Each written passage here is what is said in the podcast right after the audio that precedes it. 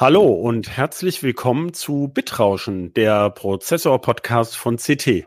In unserer vierten Ausgabe spreche ich heute mit meinem Kollegen Carsten Spille über die aktuelle Chipknappheit, also wie lange der Mangel an bestimmten Halbleitern noch dauern wird und was die Industrie dagegen unternimmt. Gleich mehr. CT Bitrauschen. Der Prozessor-Podcast vom Computermagazin Freaky. Noch einmal herzlich willkommen zum Podcast Bitrauschen. Mein Name ist Christoph Windeck. Ich spreche heute mit meinem Teamkollegen Carsten Spille, der auch schon in unserer zweiten Folge von Bitrauschen mit dabei war. Carsten, stellst du dich noch mal kurz vor? Hallo, ja, Carsten Spille ist mein Name, wie schon gesagt. Ich äh, arbeite im Team von Christoph mit und ähm, ich äh, kümmere mich da hauptsächlich um Hardware, Grafikkarten, die aktuell auch ein Thema sind und mache das Ganze auch schon seit etlichen Jahren. Länger als ich bei CT bin. Ja, und ich selber bin seit knapp 22 Jahren bei CT und schreibe und spreche ebenfalls über Hardware. Ja, heute geht's um den viel diskutierten Halbleitermangel. Der trifft einerseits vor allem die Gamer, deswegen ja auch mein Gesprächspartner Carsten, der sich äh, schon seit vielen Jahren mit Grafikkarten beschäftigt, weil nämlich eine Reihe sehr attraktiver neuer Grafikkarten kaum lieferbar sind oder eben nur zu Mondpreisen. Außerdem aber mussten einige Autohersteller äh, darunter zum Beispiel Volkswagen und Ford, also keine kleineren Firmen, mussten schon ihre Produktion drosseln oder teilweise sogar ganze Werke schließen oder Leute in Kurzarbeit schicken. Und zwar deshalb, weil sie bestimmte Elektronikteile für Autos nicht bekamen und deswegen eben auch nicht einbauen konnten. Carsten, mal die erste Frage an dich. Um welche Chips und Bauteile geht es denn nun konkret? Ja, ähm, bei Grafikkarten sind das äh, hauptsächlich die kompletten Geräte, muss man eigentlich mittlerweile sagen. Anfangs war es ja noch so, als die neue GeForce-Generation auf den Markt kam, hat man gedacht, ja gut, die ist jetzt in einem neuen Fertigungsprozess gefertigt, äh, die Nachfrage ist hoch, ja, das stimmt auch alles. Aber äh, da ist halt das Problem, dass die äh, Kryptominer aufgrund der sehr hohen Kurse im Moment wirklich den Markt leer kaufen. Also da ist, sind die kompletten Grafikkarten knapp. Du meinst also Leute, die Bitcoins meinen oder geht es um andere Kryptowährungen? Ähm, da geht's hauptsächlich aktuell um Ethereum. Äh, Bitcoins, die werden schon seit einiger Zeit nicht mehr vernünftig auf Grafikkarten oder Prozessoren gemeint, weil da sind spezielle Chips für entwickelt worden, die das wesentlich schneller und energieeffizienter können. Ja, also das heißt, äh, man geht davon aus, dass wirklich viele Leute jetzt richtig Mining-Farmen bestücken äh, mit ganz vielen Grafikkarten. Im Vorgespräch hast du mir schon erzählt, es gibt sogar Notebooks mit Gaming-Grafikchips, die dafür eingesetzt werden. Also geradezu skurril, wofür die Chips sozusagen zweckentfremdet werden. Und ähm, wie man auch in Foren immer wieder liest, äh, regen sich einige Gamer ziemlich darüber auf, dass sie jetzt äh, heiß sind auf die neuen GeForce 3000 und bei AMD sind es die Radeon 6000 ne? oder noch höher. Ja, genau. Und die sind einfach nicht zu bekommen, ja. Gut, das ist aber ja nur ein Teil der Medaille. Ich hatte ja die Autochips erwähnt. Äh, weiß man da eigentlich mhm. konkret, um welche Chips es geht? Ähm, also ich weiß es nicht hundertprozentig. Ich weiß, dass ähm, sowohl die Chips, die teilweise für die Entertainment-Systeme und die ähm, teilweise ähm, für die Auto für das autonome Fahren oder die Anfangs, Anfangs ähm, Stufen des autonomen Fahrens, also Assistenzsysteme, dass die knapp sind, aber auch äh, Chips von Zulieferern wie äh, Bosch oder Continental. Da scheint es wohl auch eine ziemliche Knappheit zu geben und das hat aber noch andere Gründe. Ja, denn das ist ja ein bisschen verwirrend an der ganzen Geschichte. Wir haben ja in Europa und auch in Deutschland einige Chip-Hersteller, also Infineon, ST Microelectronics, Bosch hattest du schon erwähnt, die ja auch eigene Fertigungswerke haben, auch übrigens in der EU beziehungsweise sogar in Deutschland. Es gibt auch einen Auftragsfertiger in der EU, die Firma XFAB, die stellen ja Autochips her. Und ähm, es wird aber viel diskutiert über diese großen oder riesigen, muss man ja sagen, Auftragsfertiger wie TSMC. Also TSMC steht für Taiwan Semiconductor Manufacturing Company und Samsung Electronics. ähm, von bei denen es, die wiederum zum Beispiel diese Grafikkartenchips fertigen und die auch Autochips bauen, aber nur zu einem kleinen Teil. Und es ist gar nicht so klar, welche Bauelemente jetzt für die Autos konkret fehlen. Ähm, da hat sich natürlich in den vergangenen Jahren viel getan. Das heißt, ähm, das weiß jeder, der einen Neuwagen mal in den letzten Jahren gekauft hat. Da sind ja viel mehr Assistenzsysteme drin. Die brauchen auch leistungsstärkere Chips, also nicht mhm. mehr so diese etablierten Autochips, wo ich mal sage, Motorsteuerung, äh, Bremse, ABS oder was weiß ich, Regensensor. Um die scheint es also nicht zu gehen. Ähm, das hängen die ganzen Hersteller offensichtlich auch nicht so an die große Glocke, um welche Chips es genau geht. Auf jeden Fall sind irgendwelche Chips knapp und jetzt ist die Aufregung groß. Ähm, ja. Ich habe schon ein paar erwähnt. Wer stellt denn noch solche Chips überhaupt her? Ja, also wie gesagt, du hattest ja schon ähm, TSMC und Samsung. Das sind die größten Auftragsfertiger der Welt, würde ich mal sagen. Äh, die hast du ja schon genannt. Ähm, dann gibt es Global Foundries, die kennen viele Zuhörer sicherlich aus, auch aus unserer Berichterstattung, unter anderem durch das Werk in Dresden. Ähm, dann gibt es, darf man auch nicht vergessen in diesem Zusammenhang, Intel. Intel ist zwar eigentlich hauptsächlich für seine Prozessoren verantwortlich, aber sie fertigen auch äh, für andere Hersteller. Ja, wobei Intel auch die Automobilindustrie beliefert. Also die waren, glaube ich, sogar schon, die haben schon viele Jahre Erfahrung mit solchen x86-Prozessörchen, aber die haben ja auch Firmen zugekauft wie Mobileye heißen die, ne? Mhm glaube ich. Mobileye, ja. Ja, mhm. die lassen aber wiederum, glaube ich, bei TSMC fertigen. Das wäre natürlich so ein, genau so ein Chip, den man, ähm, den man erwähnen könnte. Also für so die Vorstufen des autonomen Fahrens oder auch äh, Assistenzsysteme eben, die eine relativ hohe Rechenleistung brauchen, weil sie zum Beispiel ein Kamerabild auswerten. Ähm, ich denke, um solche Chips wird es gehen. Ähm, kann man eigentlich sagen, dass es einfach zu wenige Hersteller gibt oder gibt es zu wenig, ähm, haben diese Hersteller zu wenig Fabs oder geht es um was ganz anderes an der ganzen Geschichte? Weiß man das genau? Ähm, jein, ähm, das ist ein vielschichtiges Problem. Es gibt prinzipiell nicht zu wenig Hersteller. Die bei der in der Autoindustrie ist das jetzt äh, gerade auch ein bisschen ein hausgemachtes Problem, so wie sich das äh, so wie sich das anlässt. Ähm, die haben nämlich zu Anfang der Covid-19-Pandemie haben die zu Recht auch äh, mit einem Auftragsrückgang gerechnet, wenn die meisten Leute Homeoffice machen und auch nicht wissen, wie es wirtschaftlich weitergeht, kauft vielleicht auch nicht jeder sofort ein neues Auto, haben dann ihre Produktion gedrosselt und die Zulieferer, also wie ich schon ansprach, zum Beispiel Bosch, zum Beispiel Continental, sicherlich auch noch äh, eine Menge anderer, die haben dann wiederum ihre Bestellungen gekürzt. Und äh, da hat dann zum Beispiel TSMC als Zulieferer gesagt, okay, ja, dann bauen wir jetzt halt äh, andere Chips anstelle der, der, der Automobilchips. Und ähm, da die Autoindustrie sich aber auch nicht irgendwie committed hat und gesagt hat, ja, ähm, ab Oktober brauchen wir wieder Liefermenge X, sondern die haben einfach gesagt, ja, mal gucken, ähm, haben die natürlich jetzt, also die Chip-Hersteller, TSMC und Co., haben dann gesagt, ja gut, dann schauen wir mal, wie wir unsere Werke weiter ausgelastet bekommen und haben dann auch äh, reichlich dankbare Abnehmer gefunden. Außerhalb ja, der Autoindustrie. Genau, wie du schon anreißt, gibt es ja ein ganz unterschiedlich gelagertes Problem. Bei den äh, Grafikkarten ist es so, da ist es unstrittig die Nachfrage nach den aktuellen Prozessoren. Ne? Denn auch für das genau. Ethereum Mining will man unbedingt diese allerneuesten Chips haben, die eben Richtig. bessere und schnellere Rechenwerke unter anderem für diesen Zweck haben ähm, während es bei der Autoindustrie wohl weniger darum geht, dass jetzt gerade zufällig genau 2020, 2020 eine neue Chip-Generation auf den Markt gekommen ist, sondern da gab es einfach ein Nachfrageproblem beziehungsweise ein Planungsproblem, wenn man so will. Ja, genau. Und dann haben wir ja noch solche Geschichten gehört, dass es gar nicht nur um die Chips geht an sich und die Fertigung, sondern dass auch bestimmte Vorprodukte ähm, knapp werden. Da war die Rede mhm. von Substraten. Ähm, da hatten wir ja schon vor einem Jahr im Bitrauschen, also in der gedruckten ja. Kolumne in der CT, mal was über diesen berühmten, diese berühmte Sushi-Folie, wie wir sie intern nennen, geschrieben. Also das ist mhm. der Ajinomoto Bildabfilm. Äh, das ist eine ganz eine Folie mit speziellen Eigenschaften, die als Isolator in, äh, ich glaube, in Chipgehäusen eingesetzt wird.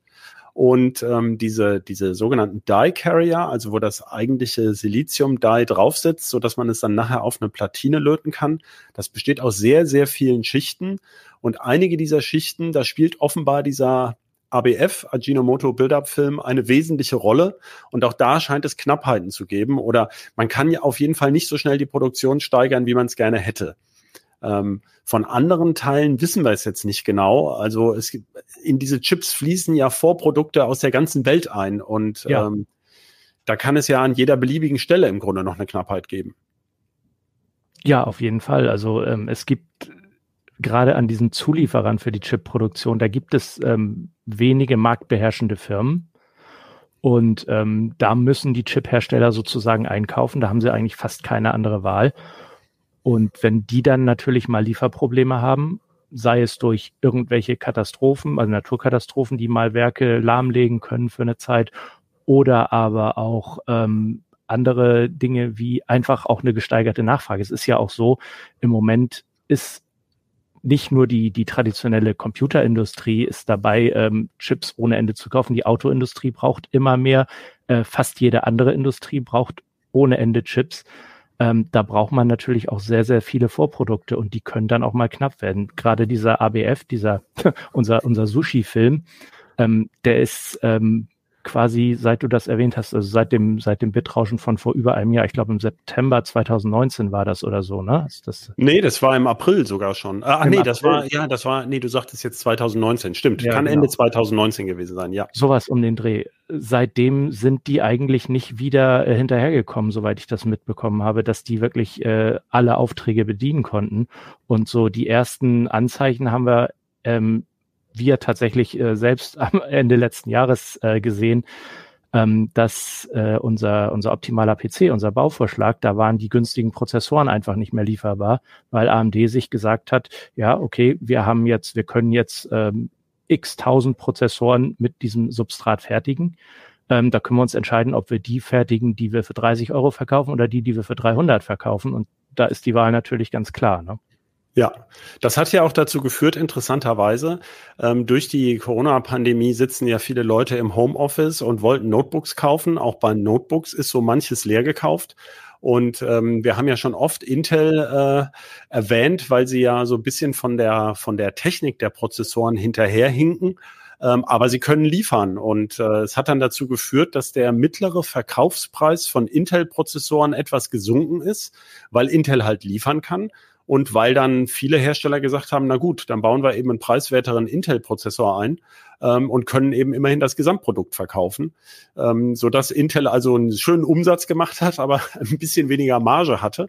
Also man sieht an vielen Stellen, dass ähm, Produkte mit Chips drin äh, einen unheimlichen Lauf haben und gekauft werden. Ja, definitiv. Also da hat man ja auch immer wieder gelesen, seit, seit es Zen eigentlich von AMD gibt, hat man gesagt, ja, Intel muss jetzt mal nachziehen. Das haben sie lange Zeit nicht gemacht. Sie haben immer so ein bisschen Probleme mit ihrer 10-Nanometer-Technik gehabt. Und ähm, trotzdem ist, ist quasi der, der, der Todesstoß ausgeblieben, eben weil sie halt liefern können. Ne? Ja, na ja, gut, man kann nur verkaufen, was man hat, ist ja ein berühmter Spruch. Richtig, und ja.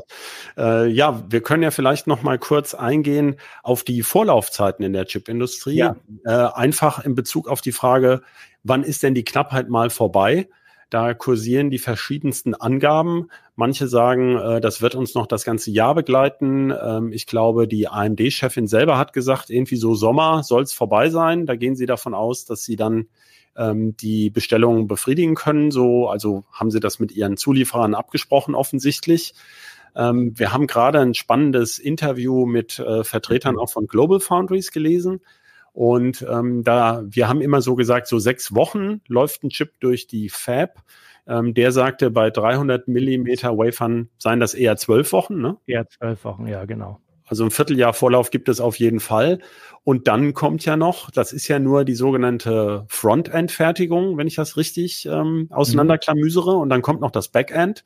Das heißt, diese Wafer, die müssen die Chips geprüft werden. Wie gut sind sie überhaupt? Dann wird der Wafer zersägt und der Chip eben in das Gehäuse gepackt oder aufgelötet, wo der berühmte ABF-Film zum Einsatz kommt. Und das machen ja die Chip-Hersteller zum Teil gar nicht selber, sondern da werden die Wafer, ich weiß nicht, wahrscheinlich ja sogar geflogen, die sind ja nicht schwer, ähm, um die halbe Welt zum Teil geschickt, um mhm. in äh, berühmte Fertigungsländer sind, glaube ich, Singapur, Malaysia, Philippinen, ich glaube ein bisschen genau. Vietnam auch noch, ne? Ja, da gibt's einige, genau. Vietnam gibt's. Äh, früher gab's mal was in Costa Rica, soweit ich weiß. Ach stimmt, da hat, da hat, glaube ich, Intel was gehabt. Ne? Ja, aber ich glaube, das machen die inzwischen da nicht mehr. Ja. Wahrscheinlich ist da irgendeine Förderung ausgelaufen oder irgendein ein Steuerabkommen ist nicht erneuert worden. Da gehen die ja auch ganz knallhart nach den Preisen. Die sind da ja sehr hinterher, dass die sowohl ihre Fabriken hundertprozentig auslasten nach Möglichkeit, als auch, dass sie möglichst kostengünstig produzieren können. Ne? Ja gut, um das noch kurz zu Ende zu führen, das heißt also, es geht nicht nur um die eigentliche Fertigung des Silizium-Dies, nee. also das Die nennt man immer in der, in der, in der, im Branchenjargon den eigentlichen Chip, also dieses glasartige Plättchen, was da oben auf dem äh, Gehäuse oder in das Gehäuse eingegossen wird oder oben drauf sitzt, sondern das fliegt also noch zweimal um die Welt, also mit, mit sowas wie, sagen wir mal, vier Monate, fünf Monate wird man wohl rechnen müssen von der Bestellung äh, bis zur Lieferung bei einem Chip. Ne? Genau, sofern es halt offene Kapazitäten gibt. Ne? Sofern äh, Global Foundries sagt, ja, wir haben, wir sind noch nicht ausgelastet, wir können noch Bestellungen annehmen. Aber wenn dann jetzt die Autoindustrie sich monatelang nicht gemeldet hat und stattdessen, weiß ich nicht, Handyhersteller gesagt haben, wir brauchen noch irgendwie äh, kleine, kleinere Bauteile, also nicht den Hauptchip, sondern kleinere Bauteile und ähm, würden die dann auch gerne von euch kaufen fürs nächste Jahr, dann ist die Fabrik halt ausgelastet und dann würde es jetzt auch nichts nützen, wenn Volkswagen da ankommt und sagt, ja, wir würden jetzt aber gerne für unsere Fahrassistenzsysteme oder sonst was äh, jetzt möglichst in, in vier Monaten dann äh, die Chips haben. Da müssen erstmal äh, Kapazitäten her, die die auch herstellen können. Ne? Genau, das ist ja auch ganz wichtig. Diese Chip-Fabs, das ist ähm, für uns, wir wissen sowas immer, weil wir uns natürlich schon viele Jahre damit beschäftigen, aber es ist vielleicht nicht allen Zuhörern klar, dass diese Fabs natürlich danach trachten, mit allem, was sie können, diese Anlagen so weit wie möglich auszulasten, weil nur ja. dann sind sie überhaupt rentabel. Das heißt, üblicherweise, wenn nicht gerade eine Krise ist, ähm, gibt es eigentlich keine fertigen und freien Kapazitäten im, sagen wir mal, in diesem Vorausschauzeitraum, sondern wir reden hier über ganz andere Vorbestellfristen, die man da eigentlich einhalten muss ähm, was ja eigentlich nicht so ungewöhnlich ist, denn äh, Autositze kannst du wahrscheinlich auch nicht sagen, ich hätte jetzt gerne übermorgen mal noch ein paar tausend extra. Also da, die haben ja überall Vorlaufzeiten und müssen ja. irgendwie planen. Äh, auch diese Dinge werden ja heute just in time ins Werk geliefert und äh, da kann man nicht einfach im Katalog sagen, jetzt hätte ich gerne mal noch ein paar hunderttausend oder sowas. Nee, das, das, ist, das ist sehr schwierig im Moment. Und ähm, gerade bei so Sachen wie äh, Chipfertigung ist ja, kommt ja noch dazu, das ist jetzt, das haben wir jetzt zum Beispiel letztes Jahr gerade erlebt, als ähm, Masken knapp waren. Das ist ja nun kein großartiges Hightech-Produkt. Trotzdem hat es gedauert, bis entsprechend Stückzahlen beschafft werden konnten. Achso, du meinst jetzt die Atemmasken, nicht Chipfertigungsmasken. Nein, genau, die Atemmasken, die FFP2. Ja, das ist ja nun fast ein triviales Produkt, da hast du völlig recht. Genau, das ist im ähm, Vergleich super trivial und es ist ja. auch von der Herstellung her relativ einfach. Trotzdem war es schwierig, die zu bekommen. Und so eine Chipfabrik, das muss man sich mal ähm, auch zum Vergleich äh, vorstellen, da kostet alleine die Fabrik zweistellige Milliardenbeträge inzwischen, wenn man ja. eine moderne Fabrik bauen will. Und äh, dass man da nicht sagt, okay, da haben wir mal 50 Prozent Leerstand das halbe Jahr, das kann man sich eigentlich nicht leisten. Ne? Das, da, die, da muss im Dreischichtbetrieb rund um die Uhr äh, gearbeitet werden, damit allein die Investitionen wieder reinkommen. Ja, aus, letztens gab es eben auch eine schöne Aussage aus der Halbleiterindustrie, die sagten, die Automobilhersteller, ähm, also ein hoher Teil der Wertschöpfung, die die am Ende erzielen und der ganzen Funktionen, die sie äh, in ihre Autos einbauen, basiert heute auf diesen Chips. Ähm, das Entertainment, die Assistenzsysteme hatten wir alles erwähnt. Äh, und dafür würden sich viele Autohersteller erstaunlich wenig mit den Feinheiten der Chipindustrie auskennen. Also das, ähm, das war ja schon ein ziemlicher, ich fand das schon eine ganz schön klare Ansage, so nach dem Motto, Leute, ihr habt hier ein wichtiges Vorprodukt und äh, irgendwie kümmert ihr euch gar nicht richtig drum. Ähm, es hieß auch, dass die, ähm, äh, das hat uns beide überrascht im Vorgespräch auch, äh, dass sie auch sehr klar gesagt haben, na ja, es geht ja wohl vor allem um günstige Preise und äh, mit anderen Chips haben wir zum Teil höhere Margen. Ja, da, ähm, also sie hatten mhm. explizit, glaube ich, sogar ähm, auch Grafikkarten und sowas erwähnt, dass ja. da für den Hersteller mehr übrig bleibt. Da ist ja dann natürlich kein Wunder, dass ähm, ich sag mal, wie die Entscheidung dann fällt, wenn dann einer plötzlich ankommt mhm. und gerne etwas mehr hätte. Ja, das stimmt. Wobei, äh, da muss man natürlich auch noch äh, ein bisschen einschränken und sagen, ähm, wenn, wenn man jetzt gerade so Grafikchips oder was da als, als Beispiel genannt wurde, die Chips in der PlayStation und der X, äh, PlayStation 5 und der Xbox One Series X, ähm, dass man da einfach nicht sagen kann, ja, wir bauen in unserer Fabrik jetzt entweder das oder, oder diese Automobilchips, die sind auch in etwas anderen äh, Fertigungsprozessen hergestellt. Da kann man nicht nach Gutdünken mal so im, im Wochentakt wechseln. Also ähm, ja, ja. Da, da, die Automobilchips, die werden eher auf den gut abgehangenen Prozessen hergestellt. Zumindest die, die Mikrocontroller und die, die Steuerungschips. Bei den Entertainment-Systemen, da ist es schon etwas moderner. Ja, Aber klar, denke, die brauchen die allerneuesten, ne, damit sie überhaupt die Performance bringen können für aktuelle Spiele. Ja, die Performance und ähm, jetzt im Vergleich zu äh, bei Automobilchips, ähm, da wird dann irgendein ähm, ich will es jetzt nicht abwertend sagen oder so, aber da werden ja im Prinzip etwas bessere Handyspiele auf der, auf der In-Car Entertainment Plattform dann laufen gelassen, irgendwie Angry Birds oder ähm, Asphalt 5 oder sowas in der Art, keine Ahnung. Ähm, da braucht man jetzt nicht so super moderne, super leistungsfähige Chips. Das ist, das ist ein bisschen mehr als das, was man naja. irgendwie im da möchte ich aber gleich einhaken, weil ja. es geht bei der Automobilindustrie natürlich auch eine ganz andere ähm, Zertifizierung und Betriebsbedingungen. Diese Chips müssen ja bestimmte Sicherheitsrichtlinien einhalten. Die müssen ähm, für einen ganz anderen Temperaturbereich ausgelegt sein, ja. oft die sind für, die müssen länger verfügbar sein. Das heißt, über mehrere Jahre muss der Automobilhersteller sicherstellen, dass er da ja auch Reparaturen leisten kann. Also die Anforderungen unterscheiden sich auf vielen Ebenen zwischen dem typischen Automotive, wie es ja so schön im Jargon heißt, mhm. Automotive, Automotive Halbleiterbauteil und dem, äh, ich weiß, ich sage jetzt mal der Gaming-Grafikkarte, die nach drei Jahren im Grunde äh, an der Spitze abgelöst wird. Ja, da hast du völlig recht. Also das sind ganz andere Dinge. Und ähm, es ist ja auch so, diese Zertifizierungen kosten ja nicht nur Geld, die kosten ja auch Zeit. Das ist ja nicht so, dass man sagt, so, jetzt haben wir hier einen neuen Prozess, äh, in einer Woche kommt das Zertifikat. Und von daher werden diese ganz neuen Prozesse oft auch noch nicht in, in, im Automotive-Bereich eingesetzt. Genau, so aus gutem Grund guckt man sich erstmal an, optimiert die weiter und ob man sie für diese erhöhten Bedingungen überhaupt genau. ähm, brauchen kann. Ja, genau. Äh, es wurde in dem Bereich äh, Zusammenhang wurde auch schon nochmal erwähnt, dass ja Tesla, die ja zum Beispiel ähm, einen eigenen Prozessor auch entwickelt haben, wobei mir jetzt gar nicht klar ist, welche relevanten ähm, Dinge der eigentlich tatsächlich konkret beispielsweise in einem Model 3 jetzt erledigt. Also ob der da überhaupt schon eingebaut ist. Die hatten ja mal auf Nvidia gesetzt äh, als Zulieferer bestimmter mhm. Chips. Ähm, dann haben sie einen eigenen gebaut, aber mir ist jetzt im Moment gar nicht bekannt, äh, was der jetzt ganz konkret tut. Auf jeden Fall hatte der viele KI-Rechenwerke, also genau. auch durchaus ein Hochleistungsprozessor dass Tesla eben direkt mit den Chip-Herstellern verhandelt. Also die werden das Steuergerät auch nicht selber bauen, aber offenbar so wie, wie Apple äh, die Smartphones ja auch nicht selber baut, sondern aber den Chip selber designt, scheint es da ja eine engere Kooperation zu geben zwischen Tesla und den Chip-Herstellern.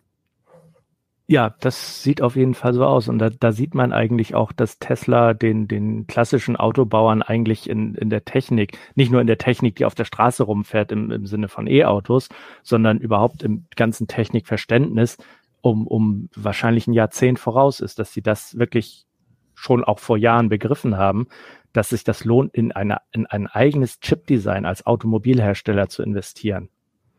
Na, wenn, ja. wenn, wenn Volkswagen und Co. Ähm, vermutlich noch so auf dem, dem hohen Ross von früher sitzen, dass die Automobile, die, äh, ich sag mal, jetzt Leitindustrie sind und alle anderen Zulieferer nur ähm, irgendwo sitzen und warten, bis äh, HVW mit, mit den Fingern schnippt und dann kommen die Chips angeflogen. Ne? Wenn ich es richtig verstanden habe, ist, glaube ich, auch VW vor allem versucht, sich mit der Software zu profilieren, was ja nach den Tests bei Heise Autos bisher noch nicht so klappt. Aber äh, grundsätzlich äh, gab es von VW ja die Aussage, wir entwickeln unser eigenes Autobetriebssystem. Und auch da wird ja die Struktur, wie diese Autoelektronik aufgebaut ist, wird ja bei den europäischen Herstellern auch mit Hochdruck umgestellt. Also statt vieler kleiner Steuergeräte ein besonders leistungsstarkes ähm, sicherlich auch mit einem stärkeren Chip. Also wahrscheinlich spielt ja, das schon mit rein in die aktuelle Situation. Ja, aber sie fangen halt im Gegensatz zu Tesla jetzt damit an. Tesla ist damit quasi schon in Serie. Ne? Das ist, ja gut, das war ja natürlich das ja. Unterscheidungsmerkmal. Die kamen ja nun aus einer anderen Branche und ähm, genau. haben sich das überlegt, womit können sie gegen die anderen anstinken. Und äh, das, also im Moment sieht es so aus, als hätten sie da ähm, zumindest für den aktuellen Zustand die bessere Entscheidung getroffen. Man hört aber auch, dass äh, Toyota irgendwie besser im Rennen ist. Die haben ja, glaube ich, von der von der Anzahl der verkauften Autos VW mal wieder überrundet. Das geht ja immer so hin und her. Und mhm. da hieß es auch, dass bei Toyota weniger Stillstand gewesen wäre, wegen längerer Lieferverträge. Aber das kann man, glaube ich, das sind immer so indirekte äh, Neuigkeiten. Ob das jetzt alles im Detail so stimmt und ob das jetzt wirklich geholfen hätte, ist schwer äh, abzuschätzen. Aber ich denke, es ist ein weiterer Faktor, der damit reinspielt. Ganz bestimmt, ja. Worauf ich noch hinaus will, ist, ähm, die EU nimmt ja nun sehr viel Geld in die Hand, um die digitale Souveränität äh, zu fördern. Das heißt, äh, einerseits mehr Know-how aufzubauen, aber auch ganz konkret ähm, Fertigung, also Halbleiterfertigung wieder zurück in die EU zu holen. Und mhm. da gibt es ein sogenanntes IPCEI, also ein Important Project äh, of Common European Interest für Mikroelektronik, das IPCEI 2. Und da gab es gerade einen offenen Brief von Silicon Saxony, also der, der, das äh, kommt ja so ein bisschen sozusagen die, die deutsche Antwort auf das Silicon Valley. Äh, und die sagen, super, unbedingt machen. Mhm. Ähm, die haben noch ein paar Detailforderungen, wie flexibel das sein soll und dass es jetzt losgehen soll. Das wird aber doch kurzfristig nichts an der Chipknappheit ändern können, oder? Nee, also kurzfristig ganz bestimmt nicht. Also da muss man ja erstmal sehen, da werden Projekte gefördert, die überhaupt erstmal gebaut und geplant werden müssen. Und das sieht man ja allein schon, wie lange das in Deutschland immer vom äh, berühmten Planfeststellungsverfahren bis zum ersten Spatenstich dauert. Also ich glaube, wenn man da mit äh, ein, zwei Jahren, bis überhaupt die Fabrik angefangen wird zu bauen, ähm, bis man, wenn man da mit ein, zwei Jahren dabei ist, dann ist man noch auf der guten Seite. Man sieht ja das auch da. Tesla, ähm, wie soll man sagen, äh, Gräben äh, überspringt äh, bei dem Werk in Grünheide bei Berlin, machen ja auch ja. wahnsinnigen Druck. Ähm, vielleicht lernen ja auch die Behörden daraus oder die EU an sich, ähm, wie sowas geht. Entschuldigung. Worauf ich hinaus wollte, ist auch, es gibt ja, das hatte ich ja eingangs schon gesagt, eine Menge Chip-Hersteller auch in der EU und auch in Deutschland, die aber diese Prozessoren, die jetzt gerade nachgefragt werden, offenbar nicht oder nicht in der richtigen Stückzahl herstellen können. Ähm, um welche Prozessoren geht's denn da jetzt der EU eigentlich genau? Weiß man das? Also ich weiß es nicht. Irgendwie ist das Ganze so ein bisschen äh, nebulös, was diese digitale Souveränitätsstrategie angeht.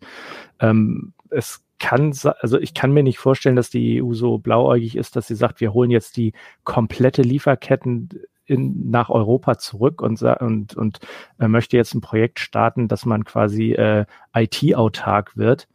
Ähm, dafür sind einfach zu viele verschiedene, wir hatten es vorhin ja angesprochen, die Rohstoffe kommen äh, aus der ganzen Welt im Prinzip, die Zwischenprodukte auch aus vielen verschiedenen Ländern.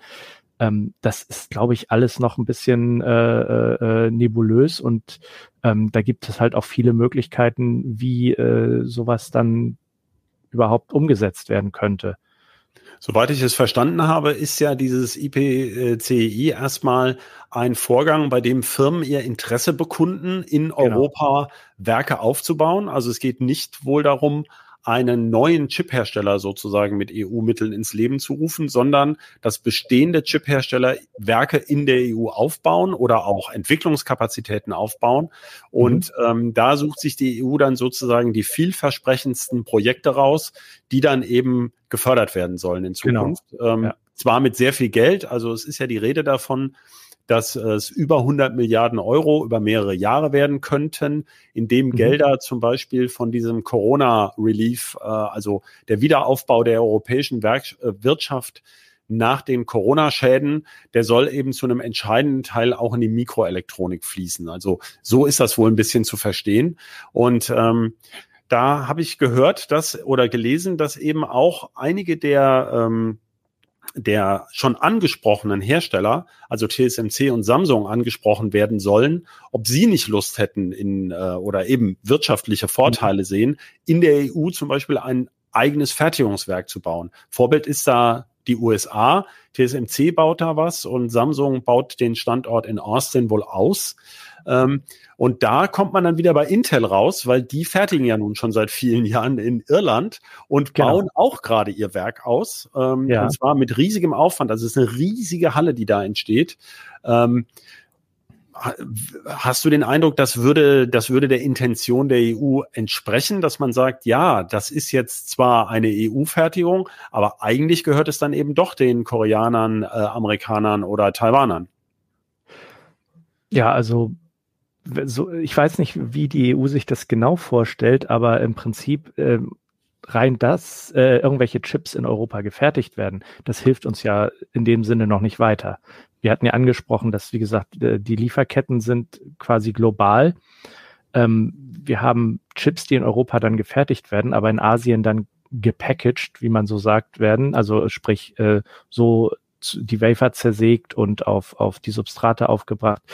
Ähm, ich weiß nicht, ob der EU äh, das ausreicht, wenn einfach nur Chips hier hergestellt werden. Also der Industrie ähm, ist es dann, dürfte es dann im Prinzip egal sein, ob die Chips äh, diffused in Europe, so äh, würde das dann wahrscheinlich irgendwie draufstehen oder in Ireland ähm, sind oder ob sie äh, sonst wo hergestellt worden sind, solange sie dann trotzdem noch erstmal nach Asien müssen und wieder zurück und die äh, Firmen, die dahinter stehen, dann nicht Europa prioritär beliefern würden.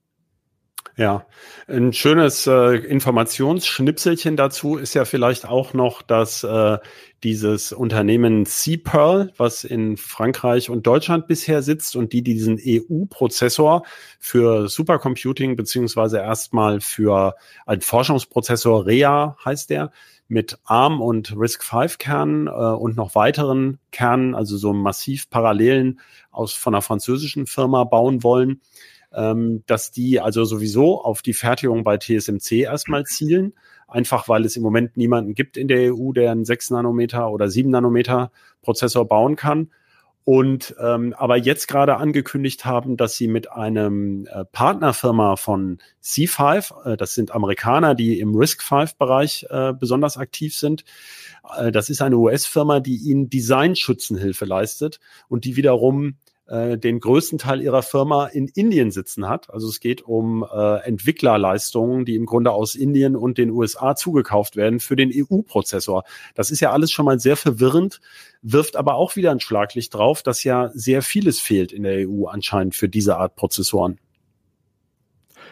Ja, also äh, wie gesagt, Prozessorherstellung, das ist äh, vom Design von den Lieferketten, das ist alles äh, globa so global vernetzt. Also da äh, kann ich mir nicht vorstellen, dass da irgendein ein, äh, ein Hersteller oder irgendein Land sagen kann, wir machen das jetzt komplett autark. Ich meine, selbst äh, die, die Wirtschaftsmacht China, die ja äh, so ein Projekt angeleiert hat, auch mit äh, läppischen 20 Milliarden, glaube ich, über ein paar Jahre, die haben dieses Projekt wieder eingestellt ja. weil sie eben gesehen haben, dass sie nicht komplett autark fertigen können. Also das wird weiterhin internationale Abhängigkeiten geben. Man kann natürlich sagen, wir holen jetzt ein paar äh, Fertigungsschritte und vielleicht auch Know-how nach Europa, damit es ein bisschen vielleicht auch noch ähm, weitere Fertigungsschritte anzieht, die sich dann hier ansiedeln. Aber dass man jetzt sagt, wir bauen den Euro-Prozessor oder so, das äh, halte ich für utopisch. Ja, schönes Schlusswort. Ähm, das, wir werden also sehen, wie sich das entwickelt und bleiben ganz sicher dran. Äh, ganz zum Schluss noch ein Hinweis oder fast ganz zum Schluss. Wir freuen uns über Anmerkungen und Hinweise und Themenideen. Ähm, Sie finden uns unter ct.de bitrauschen. Da gibt es auch ein Forum, wo Sie kommentieren können. Oder eine Mail an bit-rauschen.ct.de. Und äh, damit schließe ich jetzt mit Dank an Carsten und unserem Producer Johannes. Tschüss und bis zum nächsten Mal. Thank you.